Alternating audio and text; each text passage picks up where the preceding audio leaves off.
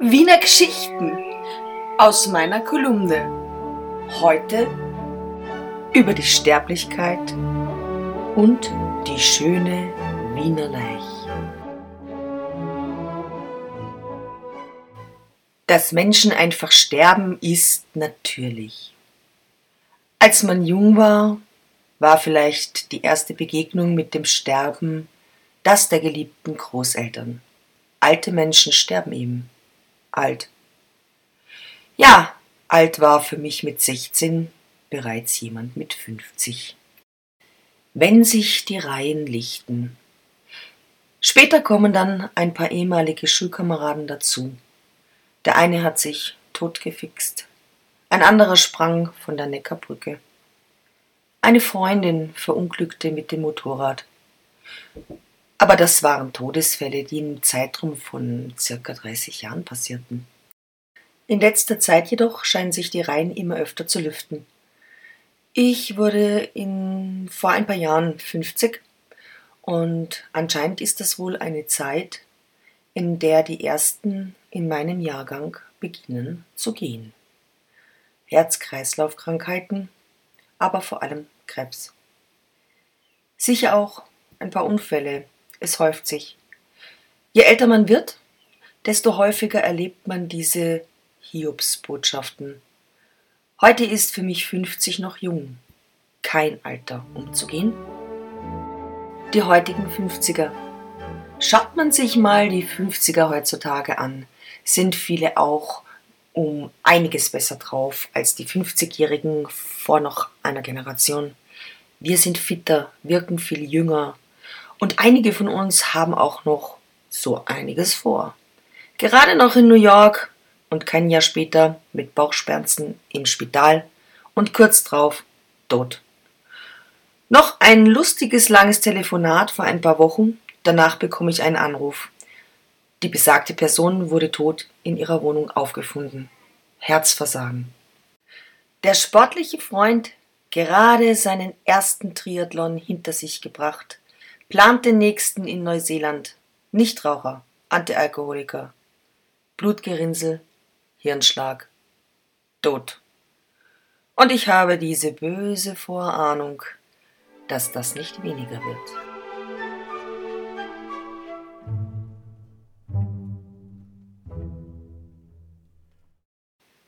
Und jetzt wird's ein bisschen morbid. Ich bin jetzt in dem Alter, wo man beginnt, Sterbemartern und Todesanzeigen auszuschneiden und in Schubladen oder am Kühlschrank zu sammeln. Oder dass man auf Beerdigungen seine restlichen Bekannten regelmäßiger trifft als sonst unter dem Jahr.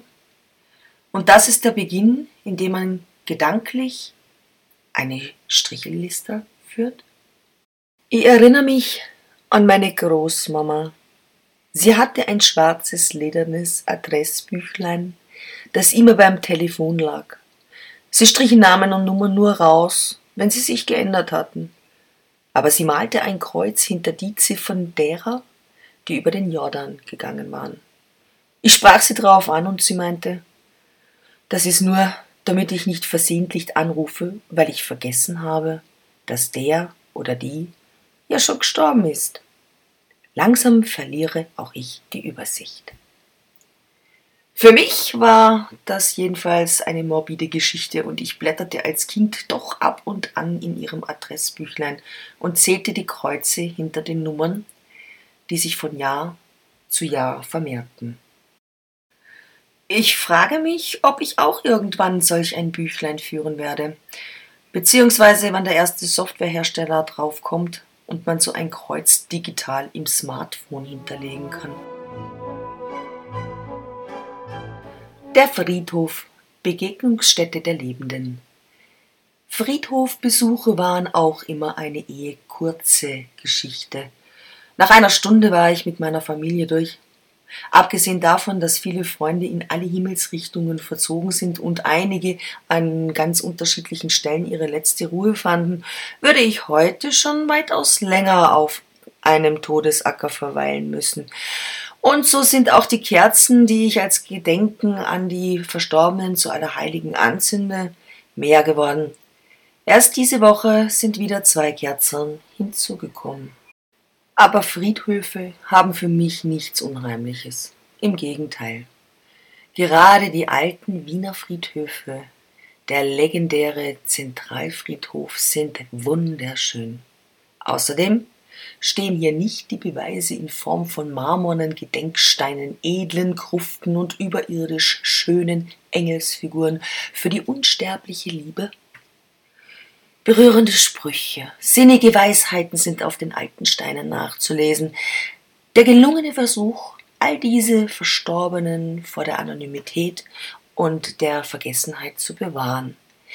Ich stelle mir vor, indem ich die alten Namen lese und die prächtigen Mausoleen auf den Wiener Friedhöfen bewundere, dass diese Menschen zumindest in dieser morbiden Vorstellung wieder auferstehen, in Form unserer Gedanken, Erinnerungen und Fantasie. Sterben in Wien. Das Sterben in Wien ist übrigens ein Kult. Eine Beerdigung wird meist besser geplant als eine Hochzeit oder Taufe. Generalstabsmäßig wird getüftelt und ausgesucht. Es wird nicht gespart. Für den Wiener das absolut Wichtigste. Das war aber a schöne Leich, will man hören. Mehrfach, Wochen später, nein, am besten monatelang. Ich meine, okay, die Hauptperson wird das jetzt nicht mehr mitbekommen, aber die Beerdigung ist auch kein Fest für die Hauptperson. Das ist ein Fest für die Hinterbliebenen. Nirgendwo als in Wien habe ich so viele Bestattungsunternehmen gesehen. Natürlich gehäuft in der Nähe der großen Stadtfriedhöfe. Särge in allen Preisklassen. Mahagoni, Ebenholz, deutsche Eiche.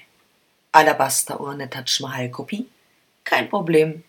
Hier wird nicht über den Preis gesprochen. Ebenso am Grabschmuck.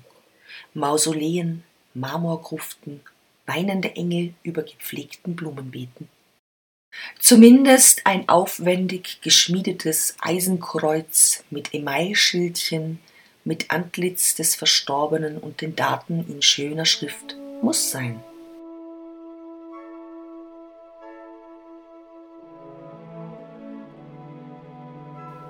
Die letzte Abschlussparty.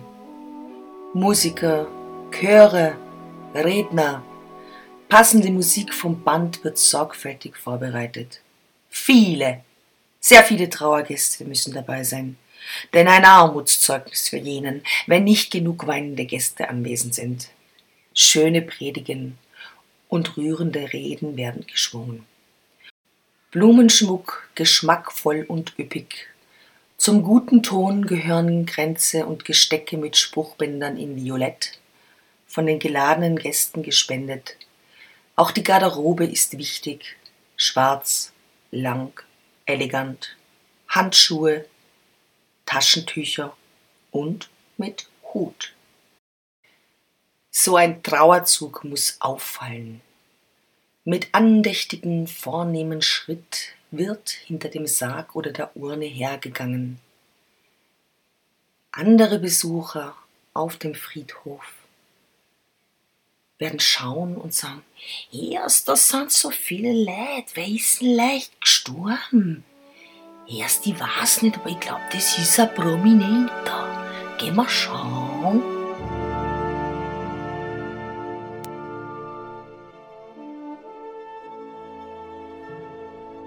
Der eigene Abgang. In den nächsten 20 bis 30 Jahren wird auch einmal jemand eine Kerze für mich auf einer Anrichte anzünden. Hoffe ich zumindest. Ob meine Überreste jemals unter einer Granitplatte liegen werden, in einer Urne spuken oder einfach nur mit dem Wind über die Erde fliegen und meine Asche über den gesamten Erdball verteilen, habe ich noch nicht entschieden. Wobei mir so eine schöne Wiener Leich in den letzten Jahren immer besser gefällt. Ja, also ich finde schon, dass es wichtig ist, dass man sich über seine eigene Vergänglichkeit klar wird und vor allem darüber, ob man seine Zeit bisher wirklich gut genutzt hat. Für mich heißt das, Dinge nimmer auf die lange Bank zu schieben, die man gern machen möchte. Jetzt tun, jetzt leben und vielleicht auch für all jene diese Dinge tun, die selbst keine Chance mehr hatten, ihre Träume zu erfüllen. Lebt im Hier und Jetzt.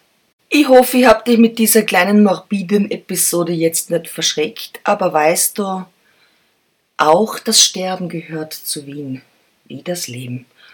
Ich wünsche dir eine schöne Woche und ich freue mich, wenn du wieder einschaltest, wenn es heißt Marion on Air mit ihren Wiener Geschichten.